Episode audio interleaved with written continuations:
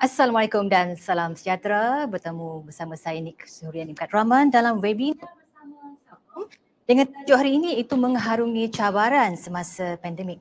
Apabila sebut mengenai cabaran pandemik ini, orang kata ia bukan membabitkan kelompok yang kecil, malah seluruh rakyat Malaysia merasai cabaran mengikut kata kategori masing-masing. Dan eloklah saya perkenalkan uh, bersama saya pada malam ini adalah dua panelis uh, iaitu Dr. Razidi Muhammad iaitu pakar perunding perubatan keluarga Pusat Perubatan Universiti Kebangsaan Malaysia. Selamat datang Dr. Rashidi dan juga seorang lagi uh, panelis iaitu uh, Puan Rohani Rahmat merupakan seorang pelatih uh, kecergasan. Terima kasih kepada Kak Ani eh lebih mesra dengan nama Kak Ani uh, kerana bersama kami di webinar dibawakan khas oleh Salcom hari ini.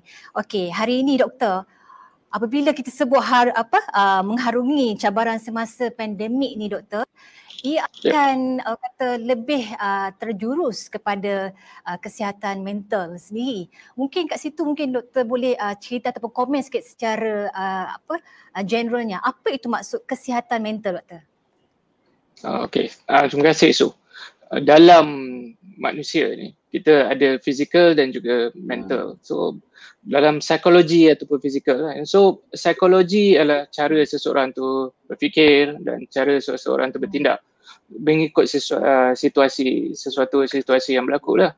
So um, mental tersebut uh, cara seseorang tu berfikir ya bila dia berfikir apabila dia berinteraksi dengan se- uh, seseorang tu itu ya dikatakan dikategorikan sebagai mental seseorang apa yang berlaku apabila ada masalah di, uh, dengan mental seseorang tu um, ia akan dia akan mengganggu fungsi seseorang tersebut. Dia akan fungsi interaksi dia terhadap diri dia sendiri dan juga dengan semua orang di sekeliling. Yang itu yang okay. dikatakan kadang-kadang dikatakan gangguan mental. Okey, kalau begitu keadaan, bagaimana kita ataupun mana-mana pihak uh, untuk uh, mengetahui kita dalam keadaan mengalami kesihatan ataupun uh, gangguan mental, Doktor? Okey. Um, kesihatan atau gangguan mental dia sebenarnya adalah stigma ya. kita selalu dengar kalau ada je seseorang tu dia bercakap sendiri dia cakap ah, ini ada masalah mental. Saya pun selalu bercakap sendiri juga. Bila saya dah tak tahu macam mana nak berfikir saya cakap sendiri. So mungkin ada juga orang tengok saya mungkin dia tengok ah, mungkin duduk ni ada masalah mental. Sebenarnya tidak. Kalau nak ikutkan um, satu dal- daripada tiga rakyat Malaysia ni ada um, ada masalah uh, mental sendiri. Lebih kurang 30%. Seluruh dunia ada 450 juta orang yang mempunyai masalah mental. Tidak semuanya memerlukan bantuan. Dia kadang-kadang kita ada certain-certain trait sendiri yang menjuruskan seseorang itu kepada masalah mental. Mm-hmm. So doktor, kita berbalik kepada Kak Ani kita. Eh. Okey Kak Ani, kalau uh, sebelum terjadinya kesihatan uh, mental yang serius, apa uh, kata latihan yang patut diamalkan oleh uh, ibu bapa, anak-anak, mungkin di rumah dalam keadaan uh, kata kita dalam uh, bekerja di rumah ni, apa cadangan daripada Kak Ani sendiri? Uh, Kak Ani rasa um, sepatutnya uh, ibu atau bapa lah kena tunjuk hmm. uh, tauladan yang baik lah kan. Uh, dia should galakkan anak-anak uh, exercise uh, selalu because dalam masa pandemik ni your movement are so restricted kan? So tak boleh keluar you always at home. Betul. jadi uh, jadi se, se elok-eloknya kita akan buat aktiviti di rumah. Seperti buat buat exercise so that uh, you know you be always you are always occupied with something you know Okay, Kak Adi, ada beza tak apabila kalau kita lakukan uh, sebarang ataupun exercise di dalam rumah dan uh-huh. di luar rumah ada uh, dia kata dari segi keberkesanannya uh, ada beza tak? Uh, itu terpulang pada masa-masa ada orang memang suka buat exercise hmm. di luar rumah di, uh, di uh, outdoor but then uh, like tak tak ada bezanya kalau kalau kita kalau dah ter, terdesak dia buat kena buat kat rumah mm-hmm. so it's it's more of uh mentally you are you mm-hmm. have to keep in mind that you are at home and there's no reason for you not to exercise you know So hmm. uh, I think if you put your mind to it, memang tak ada masalah. Okay doktor, apabila sebut dari segi nisbah satu, nisbah tiga rakyat Malaysia mengalami masalah mental itu sangat menakutkan doktor. Jadi uh, bagaimana uh, keadaan tertentu yang boleh kita tahu dan uh, seharusnya menerima kata nasihat uh, daripada doktor pula maksudnya uh, dalam keadaan kelompok kita ni malu nak pergi yang kata uh, berjumpa doktor mengatakan doktor saya sakit mental lah doktor kan kata gila pula. Jadi dari, dari segi penggunaan bahasa ataupun definisi itu sendiri supaya tak terasa terlampau mental lah doktor dalam bahasa mudahnya. Okay, right. Uh, that's a good question. Macam mana kita nak approach? Nak kata, ya, okay, kita ni mungkin ada, uh, kita mung- perlukan bantuan lah, ya. Hmm. Kalau contohnya lah, uh, kalau kita luka, kalau kita accident, kita pergi hospital, kita boleh ya. tunjuk luka kan. Uh, tapi kita tak boleh tunjuk yang kita ada masalah uh, kesihatan mental. Kita tak boleh pergi cakap doktor, saya ada depression. Doktor, saya ada skizofrenia. Saya ada nampak benda yang uh, orang lain tak nampak. Uh. So, ada certain, certain uh, sekarang ni kita dah ada mental health awareness. Banyak uh, banyak forum, banyak kita tengok dekat uh, social media semua tu, semua ada awareness on mental health. Okay, apabila seseorang tu kita perasan diri kita macam kita duduk kat pandemik ni kita selalu kat rumah je kan rasa stres, hilang pekerjaan, tidak dapat berjumpa dengan orang yang tersayang atau ada orang yang tersayang meninggal dunia. Kita rasa down, sangat down, sedih, terlalu sedih, rasa ingin mencederakan diri, rasa macam hidup ni tak berguna, So ada perubahan tingkah laku um, ahli keluarga tengok eh macam lain je kan abang dah macam lain dah. Ni, atau husband tengok wife dia dah macam la- lain dah kan. Atau anak-anak pun macam kurang ceria. Sebelum ni sihat sebelum ni berlari puluh kili sekarang ni duduk je satu tempat je. Mungkin sebab dah sekarang ni semua duduk PDPR semua tu kan duduk main game semua tu semua duduk kat dalam rumah. So bila ada perubahan tingkah laku bila ada sesuatu yang mengganggu um, yang biasa kita buat. Things which are normal to us. Contohnya sebelum ni kita suka tengok TV kita suka um, kita suka masak. Kita suka hmm. buat benda-benda aktiviti kat rumah. Tapi suddenly dah semua tak suka dah. Dah tak ada suka tak suka keluar rumah tak suka ni suka menyendiri. Uh, itu adalah salah satu tanda yang kita perlu uh, uh, buka buka diri bagi tahu I need help. Wow. sebelum terlambat macam tu doktor, saya pun risau juga ni apabila kata habit yang biasa kita buat eh masak ataupun apa saja kita lakukan tiba-tiba berubah uh, ke arah yang tidak minat. Uh, itu yeah. satu petanda yang um, kena jaga-jaga tu pada kepada anda di rumah maupun diri saya sendiri sebenarnya. Okey doktor, uh, bagaimana untuk menguruskan dalam keadaan sebegitu doktor? Adakah terus berjumpa dengan pakar ataupun ada uh, uh, di peringkat awalnya sebelum terus kepada satu benda yang yang nampaknya serius ke hospital. Bagaimana menguruskannya doktor? Uh, okay, dia ada beberapa cara dia. Dia sebab sekarang ni um, apa yang berlaku sekarang ialah satu um, senario yang seluruh dunia tengah mengalami. Hmm. Uh, ia dipanggil um, ada satu term barulah yang di, diperkenalkan sekarang dipanggil coronafobia yang mana semua orang uh, coronafobia ialah uh, perasaan takut yang teramat sangat um, apabila seseorang tu macam takutlah dengar semua berita ni kadar kematian 200 uh, orang uh, hmm. sehari kan. Lepas tu bila dah jadi fobia kita nak keluar pun kita takut tu ni semua. Coronafobia tu pun the term itself pun bukan uh, something yang ni. Sebab kalau fobia ia berlaku pada seseorang. Kalau orang lain dia tak takut tapi hanya pers, uh, orang tertentu tu saja takut. Jadi it's pathological. Maksudnya ia tidak sepatutnya berlaku pada orang lain tapi berlaku. Kalau kita tengok senario sekarang ni semua orang takut. Macam saya hari-hari saya pergi ward covid merawat pesakit uh, stage 4 dan ke atas. Saya takut saya sendiri takut nak masuk uh, ni. Tapi saya uh, saya kena buat. Kalau tak nanti um, sakit siapa nak rawat kan? So bila dah jadi macam tu um, bila dah uh, ke arah begitu kan um, kita kena kita tak perlu tunggu sampai uh, ke tahap bila dah serius bila dah macam okey rasa macam hidup ni dah uh, tak boleh nak uh, teruskan lagi. Ataupun kita dah mula nampak benda yang bukan-bukan kan nampak uh, bila orang lain tak nampak yang kita nampak itu ada hallucination. Kalau kita tak perlu tunggu ke tahap tu lagi lah. Apabila kita dah perasan diri kita dah ada perubahan pada tingkah laku diri kita kalau kita tak perasan orang di sekeliling kita orang sekeliling kita dah perasan ada ni semua ni kita boleh pergi ke hmm. hospital tapi sebelum tu ada beberapa ada beberapa cara untuk kita mengurangkan stres tu, mengurangkan stres uh-huh. yang boleh menjuruskan kita kepada masalah kesihatan mental semasa pandemik ni. Hmm.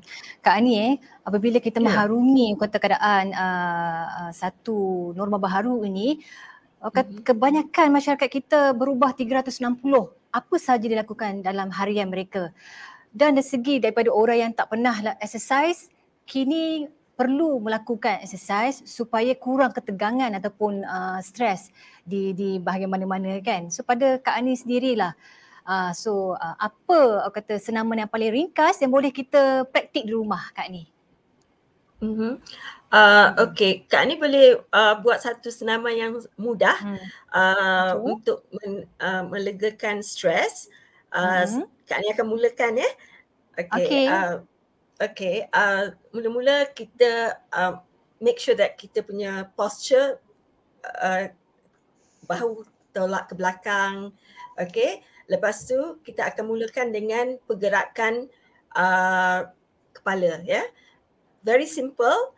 Buat empat kali ke bawah, tarik nafas, hembus. Dua, tiga, empat. Lepas tu ke kanan, ke kiri. Ke kanan, ke kiri. Ke kanan, ke kiri. Lepas tu ke kanan, ke kiri. Ke kanan, ke kiri. Ke kanan, ke kiri. Lepas tu pusing ke kanan lagi sekali. Pusing ke kiri. Ulang balik yang tadi kita buat tu. Naik ke atas, naik ke bawah. Tengok ke atas, tengok ke bawah. Lepas tu tegangkan tegangkan belah sini. Tegang dan tepuk bahu. Tegangkan dan tepuk bahu. Lepas tu tarik nafas and hembus. Tarik nafas and tegangkan. Lepas tu shake it up. Shoulder circle. Shoulder circle. Lega. Okay, and another thing yang kita boleh buat, another thing yang kita buat, self massaging. These are all hmm. pressure point kan? Massage, massage. Tarik ke belakang. Massage ke sini, massage ke sini. Lepas tu, massage bahu, massage bahu. Tarik nafas lagi sekali, hembuskan. Tarik nafas lagi sekali, hembuskan. Okay, and uh, that breathing is very important. Kalau sekiranya you you susah nak tidur kan, uh, mm-hmm. you susah nak tidur um, dengan all this problem, you tarik nafas empat kali, tahan tujuh kali, lepas tu hembuskan melalui hidung sekali, satu dua tiga empat, and hembuskan hmm. lapan kali. Hembus tarik tarik empat kali hembuskan. Or you can also tarik empat kali, tahan tujuh tujuh kali, lepas tujuh, count to the count seven and exhale lapan kali. That will really relax you. Mm-hmm.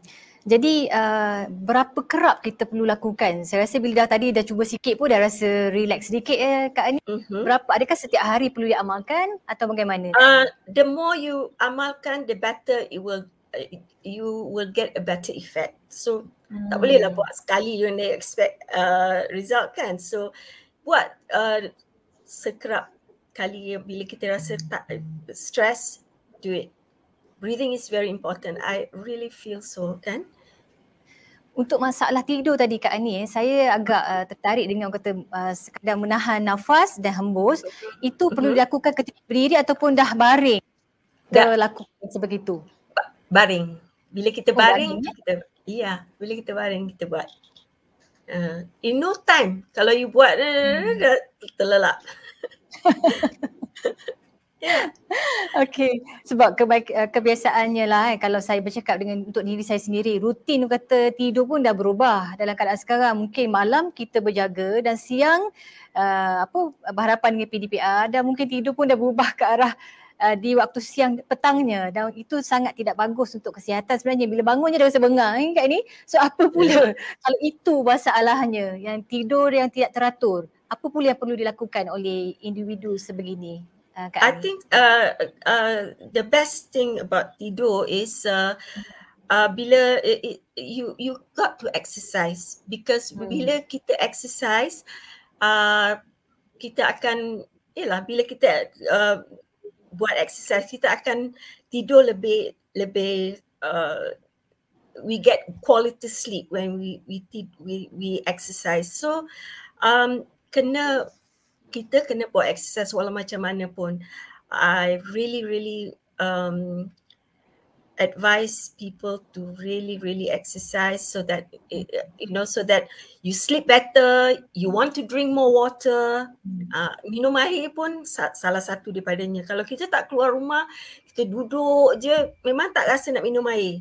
So you you have to do some kind of activity so that kita hmm. kita um, you know berpeluh lepas tu kita rasa nak minum uh, hmm. automatically kita akan rasa nak minum and water is very important right hmm. so dan uh, dua pergerakan tadi eh uh, yeah. dengan cukup mudah satu exercise untuk kata me, uh, meregangkan uh, apa yeah. urat kepala, bahu yeah. untuk bagi keselesaan yeah. dan juga untuk uh, apa kata uh, latihan ataupun senaman kepada mereka yang kurang ataupun mengalami masalah tidur.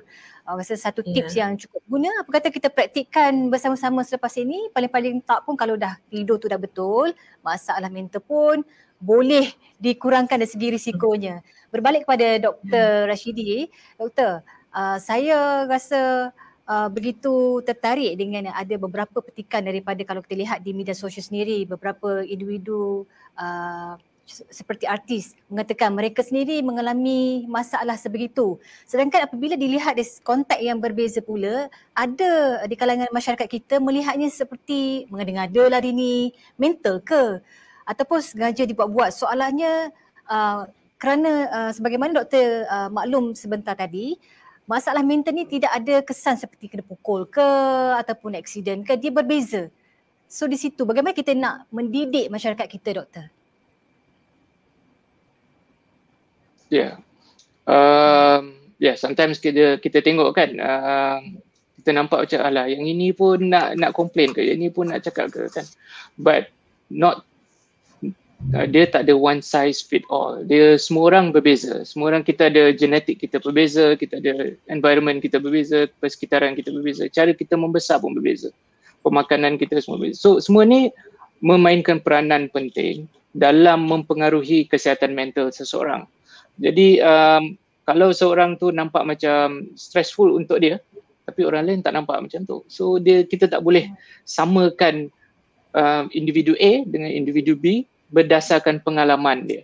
Jadi apa yang penting ialah um, kita perlu prihatin. Kita perlu prihatin mm-hmm. yang mana masalah kesihatan mental ni ada. Dia ada dan dia wujud dan dia adalah sesuatu yang sangat serius. Kalau tidak dibendung, kalau tidak dikesan uh, pada awalnya, dia mungkin akan memberikan kesan um, short term ataupun long term. Long term mm-hmm. mungkin akan efek pada individu tersebut mungkin uh, kesihatan dia terganggu ataupun dia punya hmm. relationship hubungan dia dengan diri dengan orang lain um, seperti ahli keluarga ataupun di tempat kerja terganggu dan long term functionality seseorang tu. Seseorang tu mungkin langsung tak boleh berfungsi di hmm. di di society atau tak boleh bekerja semua tu. Semua tu akan mempengaruhi. So jadi um, yang penting ialah kita perlukan um, awareness. Perlu ada awareness yang kesihatan mental ni adalah sama penting dan sama seriusnya berbanding dengan kesihatan fizikal-fizikal yang lain. So sebenarnya apa penyumbang yang terbesar kepada isu uh, satu nisbah tiga rakyat Malaysia mengalami masalah kesihatan mental? Penyumbang besar kepada penyakit ini doktor? Uh, kalau nak katakan penyumbang besar tu tidak adalah. Dia bukan macam, uh, dia bukannya contohnya macam uh, gula. Kita kata gula adalah salah satu penyebabnya untuk uh, kencing manis lah contohnya ataupun uh, merokok menyebabkan masalah jantung. Itu penyebab utama ke yang dijadi ni. Tapi kalau nak kita nak tengokkan kesihatan mental ni dia multifaktorial. Um, salah satunya ialah faktor genetik. Sekiranya ada keturunan uh, ada masalah mental, um, mungkin anak-anak pun ada berisiko untuk mendapat uh, masalah mental. Okay, um, um, past exposure, past experience. Kalau uh, dulu pernah uh, kena ada child abuse, pernah didera ataupun ada pengalaman-pengalaman yang traumatik sangat sehingga kan dia mengganggu cara pemikiran seseorang. Um, mm-hmm. Yang ketiga mungkin uh, substance abuse, kegunaan uh, penyalahgunaan dadah ataupun substance macam alkohol dan sebagainya dan dadah. Semua ni mempengaruhi um, kesihatan mental seseorang dan uh, faktor-faktor yang lain lagi. Contohnya macam uh, makanan, diet seseorang tu. Kalau diet kekurangan vitamin B, ia juga ada di relate kan, ada di relate kan dengan okay. kesihatan uh, dengan kesihatan mental. Pasal tu ada certain-certain makanan yang kita boleh makan untuk naikkan mood kita, untuk mengelakkan kita daripada oh. rasa macam mood down, uh, mood depressed. Masa pandemik ni banyak ada je makanan yang kita boleh makan. Seperti apa doktor? Ah, coklat ke? Ya, yeah, I think memang minat uh, so memang minat coklat lah kot. so yeah, chocolate is one thing. Yeah, dark chocolate. Hmm. Um, dark chocolate. Um, hmm. selain daripada tu, coffee kopi um, ada oh. seorang uh, setengah orang kata bila uh, minum kopi uh, kita boleh ketagih. Hmm. Memang betul. Uh, caffeine is addictive. Caffeine boleh menyebabkan ketagihan. But um, caffeine is also a mood booster. Selain daripada itu buah-buahan contohnya pisang. Pisang hmm. is good to improve your mood. Uh, lepas tu berries uh, macam strawberry ke raspberry ke atau apa. Kalau tak ada berry-berry tak perlulah pergi uh, apa ni sangatlah ke, pergi ke village grocer ke mana-mana buah-buahan biasa tempatan pun fruits itself Boleh. is a mood hmm. booster ya yeah. dan ke kacang hmm. and all these things semua ni yogurt yogurt is a good uh, mood uh, booster hmm. so dari segi kategori ni adalah Ha, doktor, dari segi kategori uh, kesihatan mental, pasti di peringkat awal uh, keadaan normal uh, yang biasa kita lakukan dan kita tak buat. Itu satu benda yang basic untuk kita kena pasti. Dan sehingga seriusnya itu dari kategori-kategorinya doktor, mungkin doktor, uh, doktor boleh ceritakan sedikit mengenai itu. Okey, um, kalau sekiranya dia kesihatan, uh, masalah kesihatan mental dia ada serious mental disorders. Uh, contohnya major depression, kemurungan uh, ataupun uh, skizofrenia. Skizofrenia yang mana dia ada dia ada halusinasi atau ada ada certain kriteria untuk skizofrenia atau bipolar. Bipolar dia ada um, dual mood, mood yang terlalu happy dan juga mood yang terlalu sedih. Uh, selain daripada itu ada masalah kesihatan mental yang lain. Contohnya macam anxiety, hmm. Gemuruh. Seseorang tu rasa macam risau yang amat sangat uh, sehingga kan takut yang amat sangat gemuruh sampai dia tak boleh nak keluar berjumpa dengan orang. Tak nak keluar dekat rumah, tak nak keluar rumah apa so. And then ada juga certain-certain trait seperti OCD, Obsessive Compulsive Disorder yang mana dia tak boleh nak let go sesuatu ke atau terlalu kumpulkan ni dan lama kelamaan boleh terjerumus kepada masalah mental yang lebih serius contohnya macam depression hmm. ataupun uh, sebagainya. Hmm. Dan Kak Ani, apa tips uh, daripada Kak Ani sendiri supaya kesedaran untuk sentiasa melakukan, mempraktikkan senaman di rumah ni kepada semua uh, seluruh uh, penonton di webinar kita pada malam ini?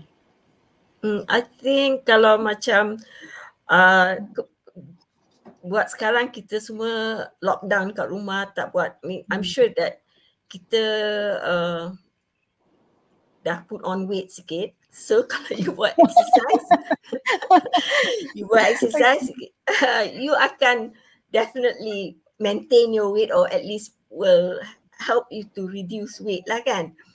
And uh, the other thing is obviously it boosts your immune system yeah, when you do exercise and uh, and your stress level will be you know lesser when you exercise. That is if you exercise regularly. So uh, kita kena cuba buat whatever it is kita kena start lah. Kalau kita tak start mana kita hmm. nak uh, you know nak cakap uh, you should exercise lima kali se- satu hari 30 minit satu hari kalau kita tak start macam mana nak buat kan jadi uh, buat sikit demi sikit setahap yang boleh. Uh, tapi hmm. kena kena buat exercise. Pasal bila you exercise bila uh, you, you tambahkan exercise tu sedikit demi sedikit kita akan uh, akan dapat resultnya. Lepas tu daripada result yang kita nak kan kita akan hmm. uh, it, it's going to be addictive okay? Uh, you track you taruh uh, you tengok you punya weight okay? Oh better lah hari ni uh, I, I dah buat setengah jam buat exercise berpeluh lepas tu you know these are all the things that will help us kan to motivate ourselves. And uh, and motive uh, maybe you should challenge with your wife kan? Kalau your wife and your husband and wife to challenge each other kata okay you know and then uh, because there are there are times actually I've seen you know my my my student dia challenge husband and wife but the husband will lose faster than the wife. And and the wife is like really really fed up scared. And and and said and, and will sometimes tell the husband deprive the husband from doing exercise. Saya you tak payah buat exercise hari ni lah. Uh, or will cook nice food so the husband will eat. You know, I mean these are good things that that can happen. You know what I mean? Kalau you, mm. you have to do it lah. And then um, I think it's very important for you to uh, uh, keep the things in your house uh, to remind you of working out exercising. Like for instance uh, uh, you beli barang semua online kan? So you beli lah like stretch band ke something like that. And you can you know you, it'll be much more interesting to to work out with certain things. Uh, if you are serious about working out you have to invest a little bit kan and mm-hmm. so, yeah so uh, i think i think you have to motivate yourself to exercise which is very very important Mm-hmm. Tu kata-kata pakar kesihatan kita di mana lakukan ataupun bila nak berfikir nak buat tu terus buat. Ha. So banyak lagi saya nak tanya kepada dua panel kita pada malam ini, uh, dua pakar yang cukup memberi kata informasi yang cukup bagus. Apapun kita uh, berehat seketika, kita jumpa sebentar lagi.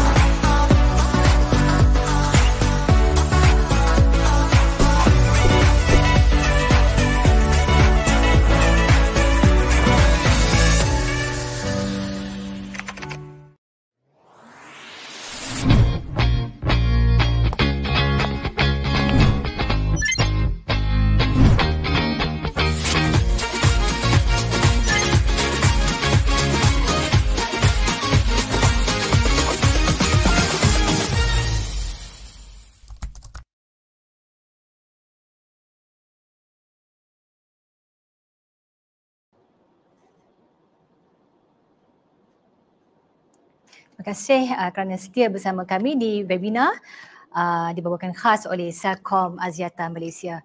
Okey, uh, kalau tadi uh, Kak Ani ada sebut kata uh, jangan uh, berlengah, buat saja supaya apa saja yang kita fikirkan nak buat selesai 5 minit ke setengah jam ya dilakukan.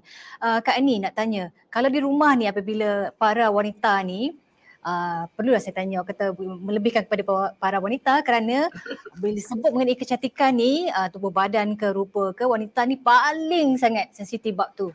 Kalau di rumah kebanyakannya yang paling senang pakai kaftan. So bila pakai kaftan ni sendiri ataupun seluar yang best desa tak sedar tubuh tu dah jadi melebor sikit. Jadi apakah uh, disiplin keadaannya supaya kita kekal untuk melakukannya setiap hari? Supaya sebelum kita teruskan dengan aktiviti uh, harian kita seterusnya Kak Ani. Ah, betul tu si Ani. Uh, pakaian mustahak. Yeah. Kalau kita kat kalau kita kat rumah kalau boleh uh, pakai uh, pakaian selesa untuk kita buat pergerakan yang cergas. Okay. Mm-hmm. Uh, pakai seluar, seluar. Tak apa kalau dia long, longgar tapi boleh stretch lah juga kan. Uh, Kak ni uh, walaupun macam seperti orang kalau kerja kat rumah, uh, buat kerja daripada rumah. Actually bila you kerja daripada rumah, all the more reason you kena bersiap macam you pergi office. Barulah you nak rasa nak nak buat kerja kan, nak buat kerja macam macam uh, bagus kan. But then the thing is uh, kebanyakan kita uh, kalau rumah hmm, pakai kaftan je kan. Uh, that is one of the reason. Tapi it's okay. Sometimes I I would think it's okay. Tapi bila uh, you ha- must have planning. Okay. Uh, hmm. Ni hari ni pukul 5 nak nak buat exercise. Jadi bila lepas asar tu je terus ambil part pakaian yang boleh buat kita boleh buat senaman kan.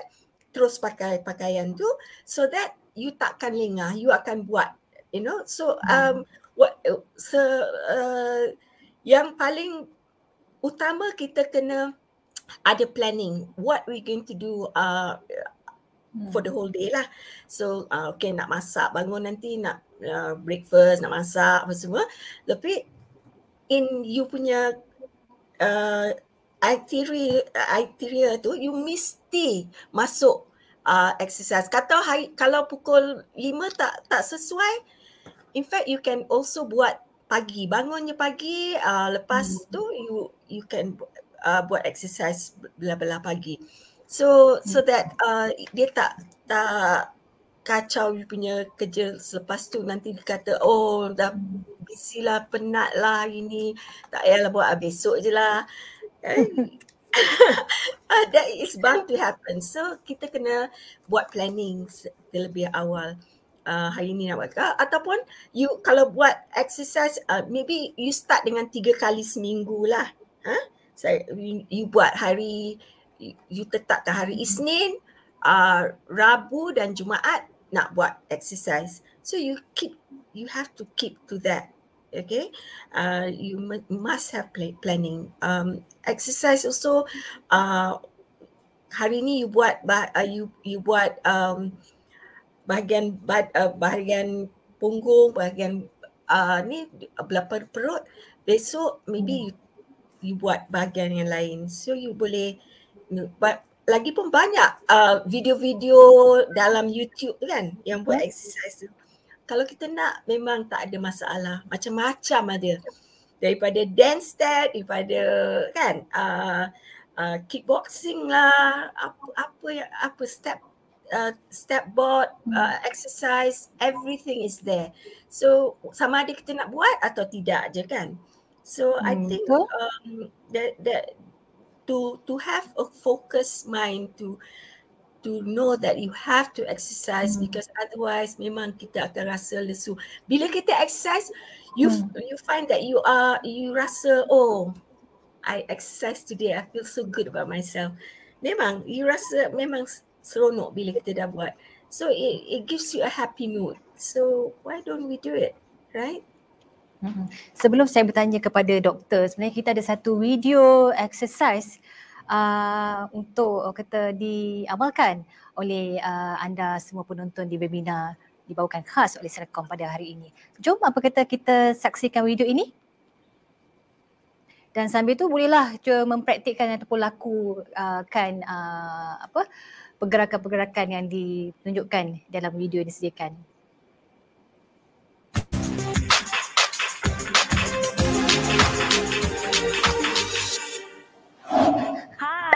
Modul pertama, memanaskan badan. Sebelum kita memulakan kesesakan senaman, saya akan tunjuk cara-cara untuk memanaskan badan. Ya.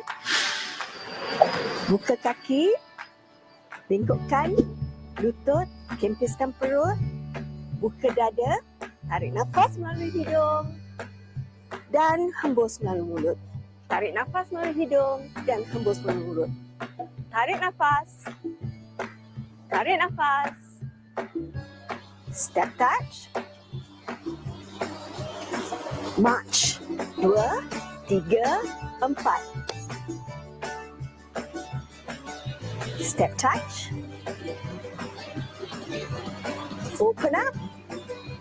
Bengkok dan lurus. Contract. Contract. March. Tiga, empat. Bengkok. Tendang. Back. Ke tepi. March. Heel. Bahagian belakang. Step touch. Buka kaki, bengkokkan. Kempiskan perut. Stretch. Panaskan bahu. Dua, tiga, empat. Satu, pinggang. Satu, dua, tiga. Together.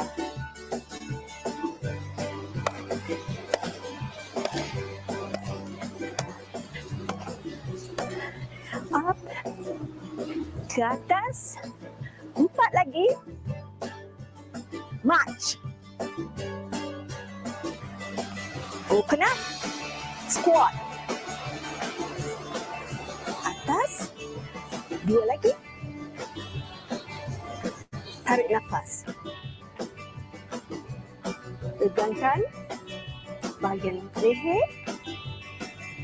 Regangkan bahagian leher. Regangkan bahagian tangan. Regangkan bahagian tangan. Tarik nafas. Ingat ya posture. Dua, tiga, empat. Punggung. Satu, dua, tiga, empat. March. Belah kaki. Betis. Buku lali. March. Bahagian kiri. Betis. Buku lali. March. Buka kaki, tarik nafas. Tarik nafas. Tarik nafas. Tunis. Untuk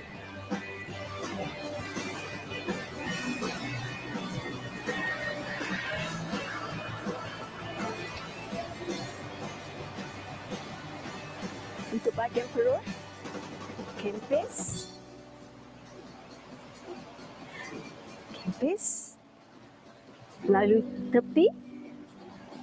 Contract.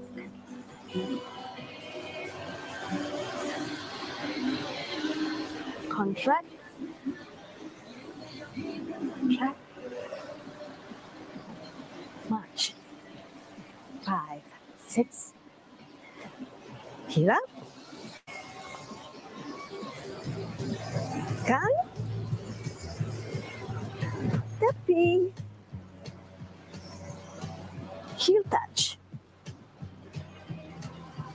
Akan.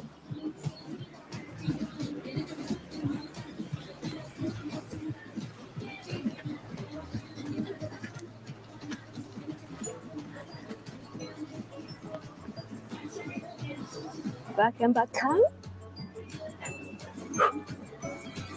Contract. Perut ni. Satu, dua, tiga, empat. Depan. Satu. Bahagian belakang. Tarik nafas. Tarik nafas.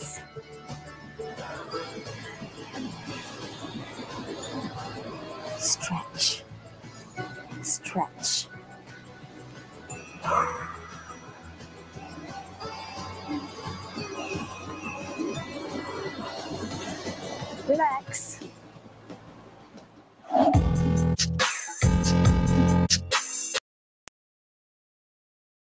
Okey, tak apa kepada anda yang kata nak cuba lagi uh, lakukan senaman berkenaan, uh, boleh saja tengok balik video itu di Planet Mahin dan juga di live uh, Selcom.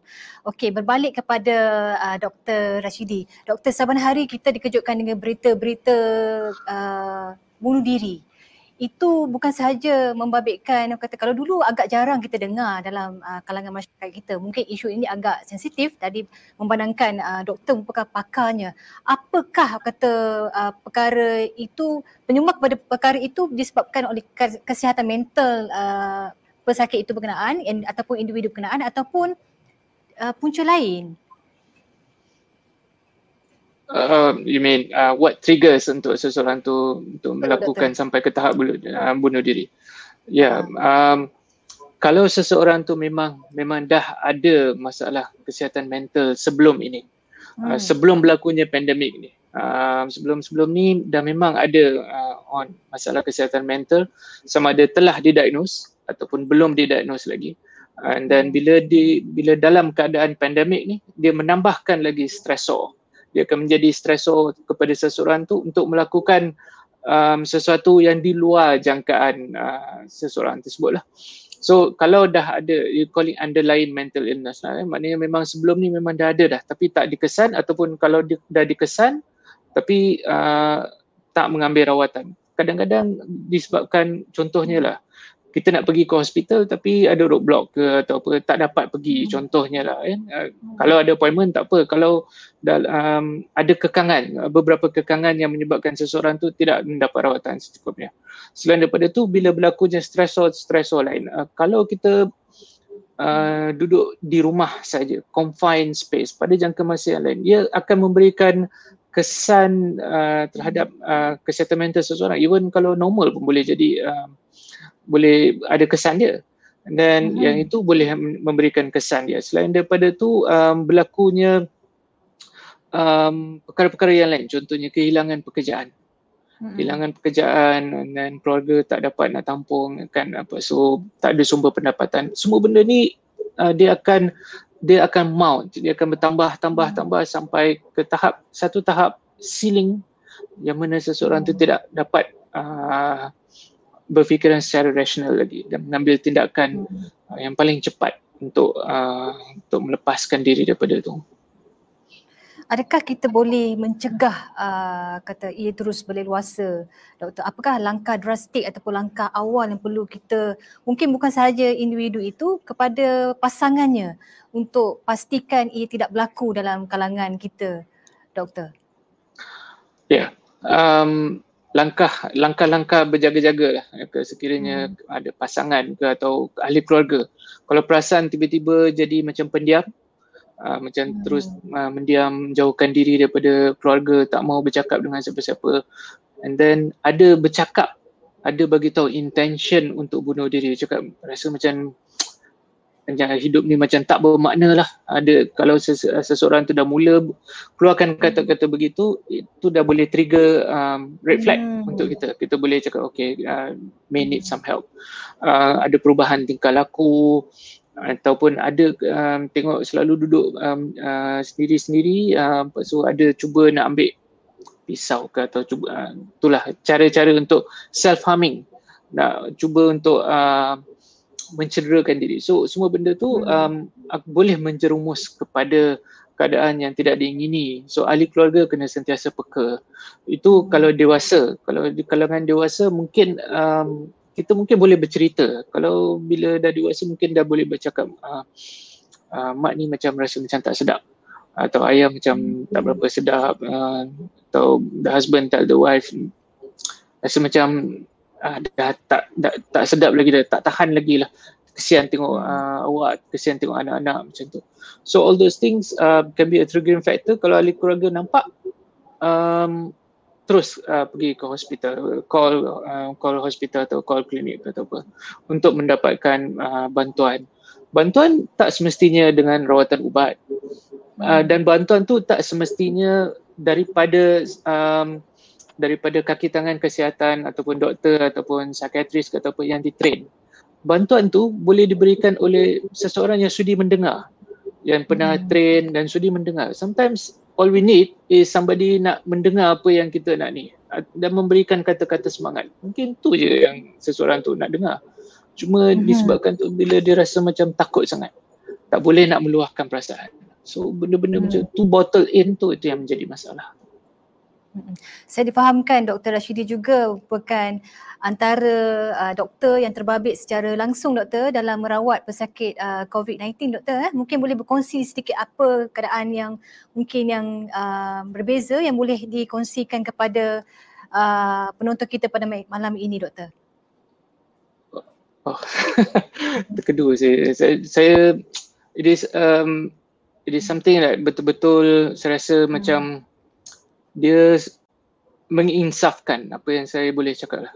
Um, sesuatu yang apabila bila saya tengok um, bila tengok keadaan pesakit-pesakit di ward tu ia sesuatu yang saya pada pendapat diri saya sendiri saya rasa macam uh, hidup ni terlalu singkat kalau kita nak uh, kalau kita tak berhubung dengan orang yang kita sayang tu bila-bila masa saja seseorang tu boleh uh, boleh meninggalkan kita kalau ada ni kalau ada peluang tu kalau parents mak ayah masih ada lagi atau anak-anak atau saudara mara semua ada lagi yang orang yang kita sayang selalulah telefon ke atau apa jangan sampai pada satu tahap yang mana kata-kata terakhir kita pada seseorang tu ialah melalui video call saja apabila dah berlaku ke tahap macam tu um, ada kemungkinan kita tak akan berjumpa lagi so itu hmm.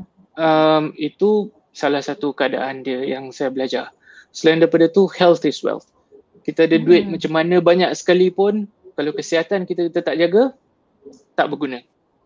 Jadi hmm. um, kesihatan kita perlu, kita perlu jaga kesihatan kita sebab at the end of the day, kalau kita tak sihat, uh, no money in the world can help you.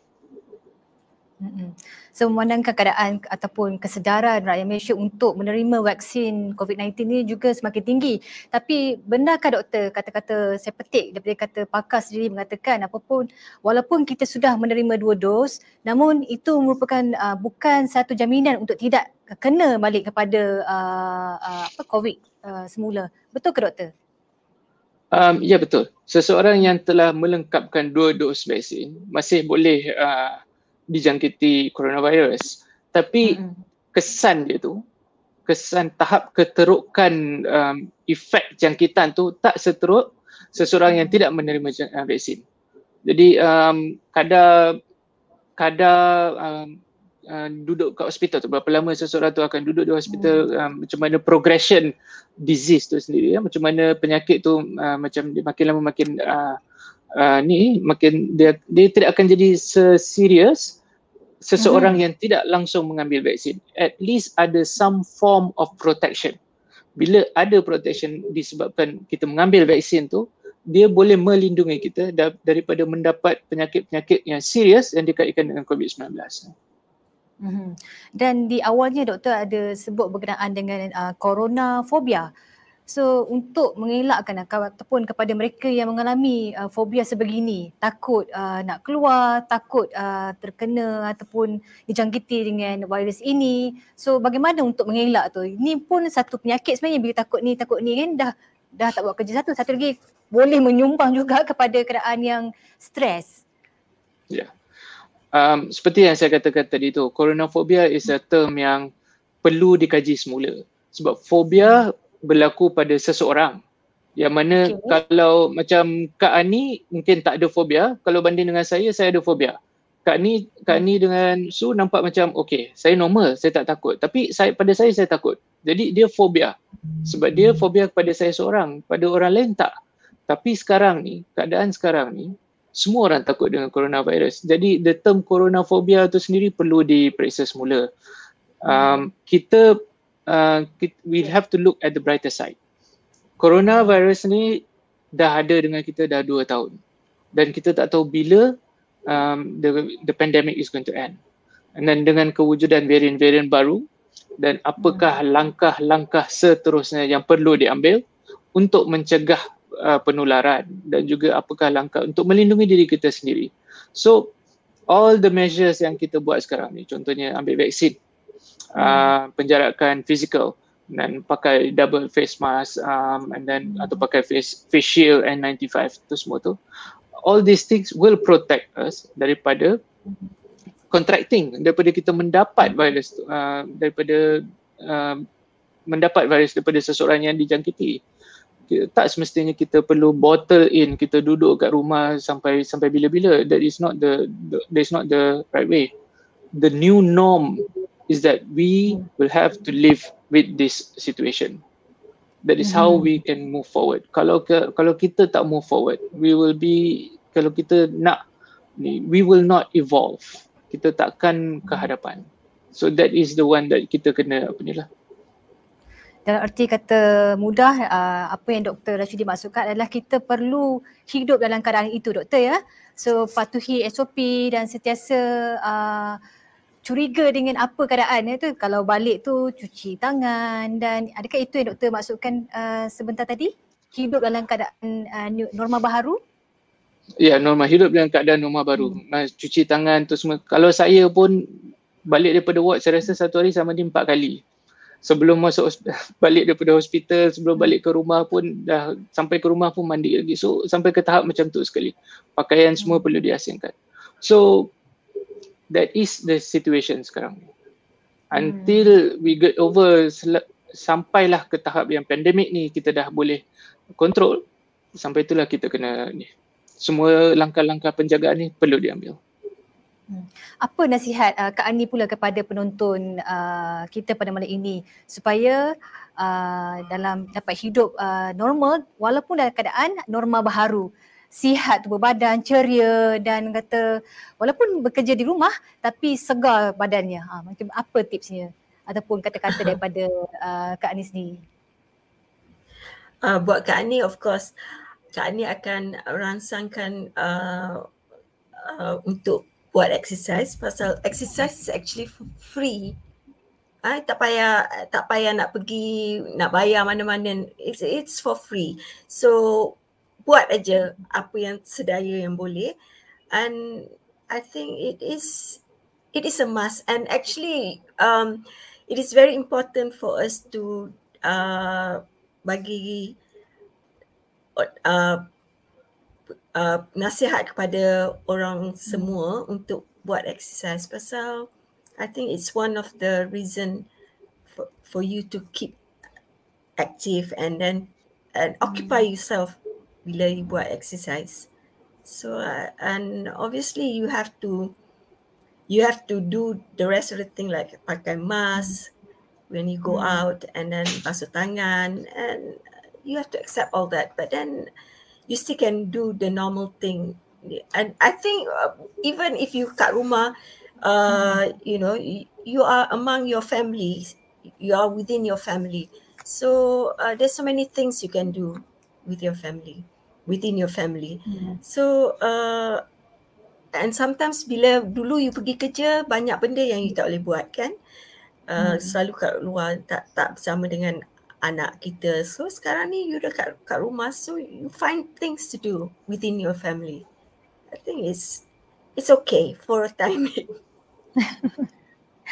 okay, uh, Dr. Rashidi berbalik kepada topik kita iaitu uh, kesihatan mental eh. Doktor, uh, so adakah uh, di mana-mana boleh uh, masyarakat kita rujuk doktor sendiri ataupun uh, di KKM sendiri berkenaan dengan isu ini supaya uh, dapat uh, bukan sahaja kata kita dapat detect daripada awalnya dan nak tahu adakah kita di uh, mengalaminya itu rujukan sebab kebanyakan uh, masyarakat kita ni malu nak berhadapan ke hadapan nak jumpa doktor takut dicop kata ah ni sakit mental. Kan? Ada tak uh, doktor Um, ada, dia ada hotline-hotline untuk um, di KKM ke. Tu kita boleh tengok. Dekat befrienders pun boleh juga. Somebody yang nak dengar hmm. apa yang kita nak ni. Um, itu yang kita cuba uh, keluarkan sekarang ni iaitu destigmatize mental health illness. Um, yang mana pesakit yang mengalami masalah kesihatan mental dia bukan uh, macam it's not the same macam yang dulu-dulu ni sekarang ni it's like normal people to come up people have to be dia kena berani untuk keluarkan uh, dan kena ada support from the family members and the surroundings ke atau apa. Kalau macam kalau somebody yang nak keluar dan dia cakap dia ada masalah kesihatan mental, kita tak boleh judge. Kita tak boleh stigmatize, kita tak boleh judge ha, tu.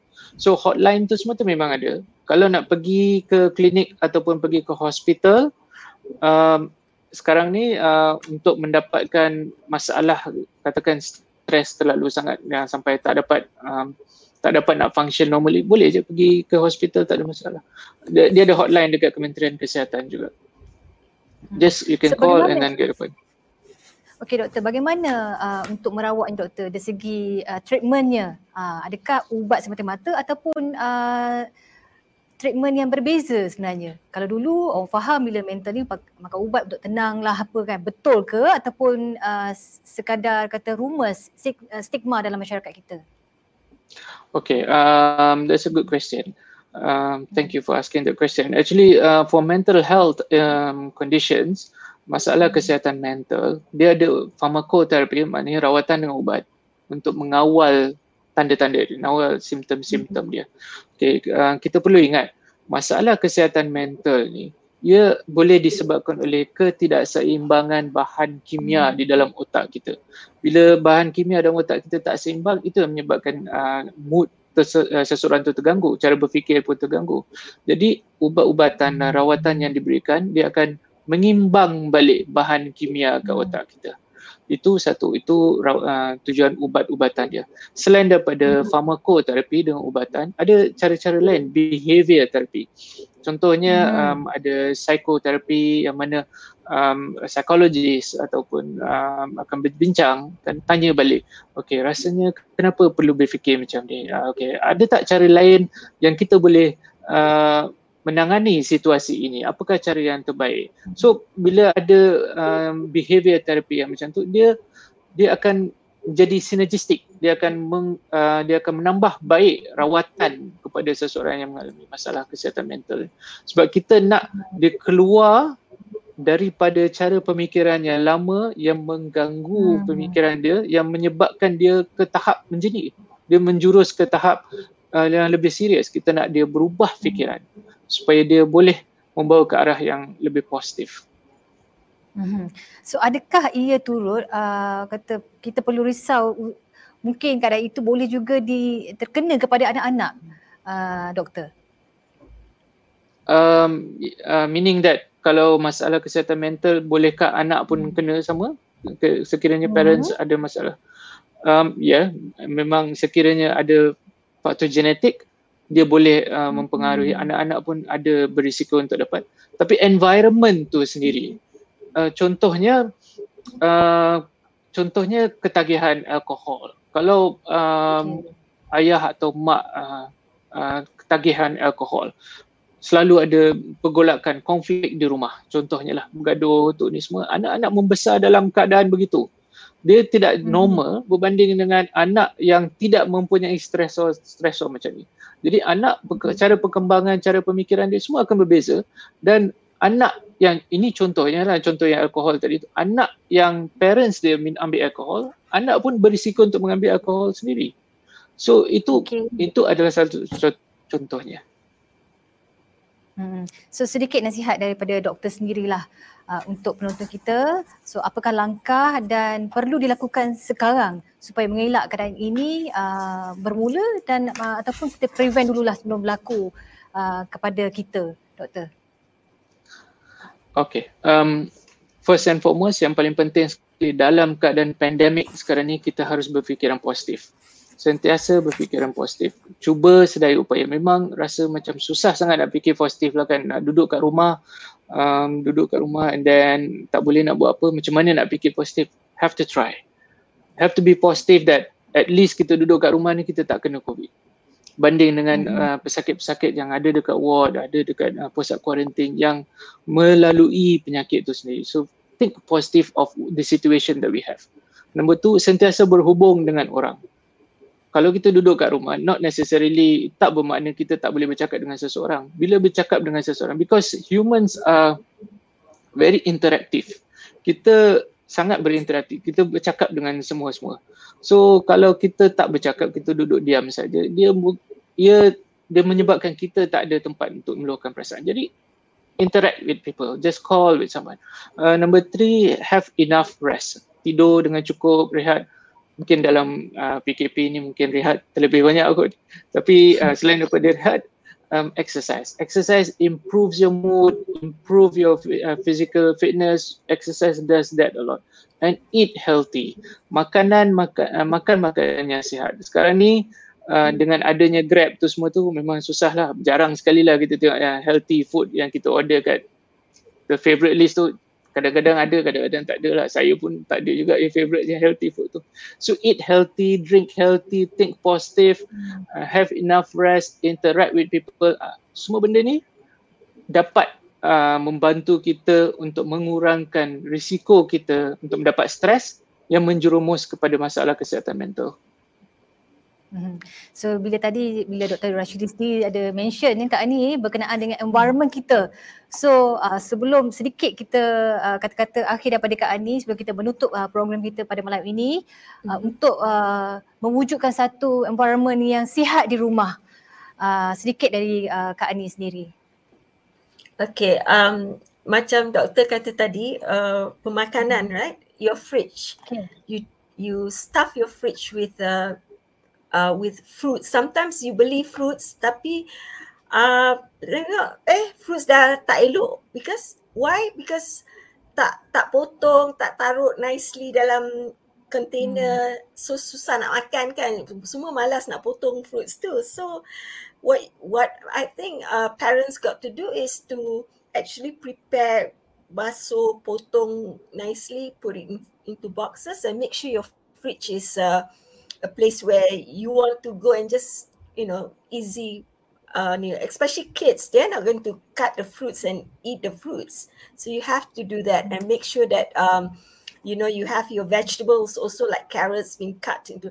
And and in fact uh, daripada kecil you should uh, get your kids to actually eat carrots you know um, like my chuchu my chuchu eats carrots uh, cherry tomatoes and all that, you know. So it, it, it is not impossible to get kids to to like this thing if it is easily reached and you know it's presented well to them. So um, food, uh, fruits are very important.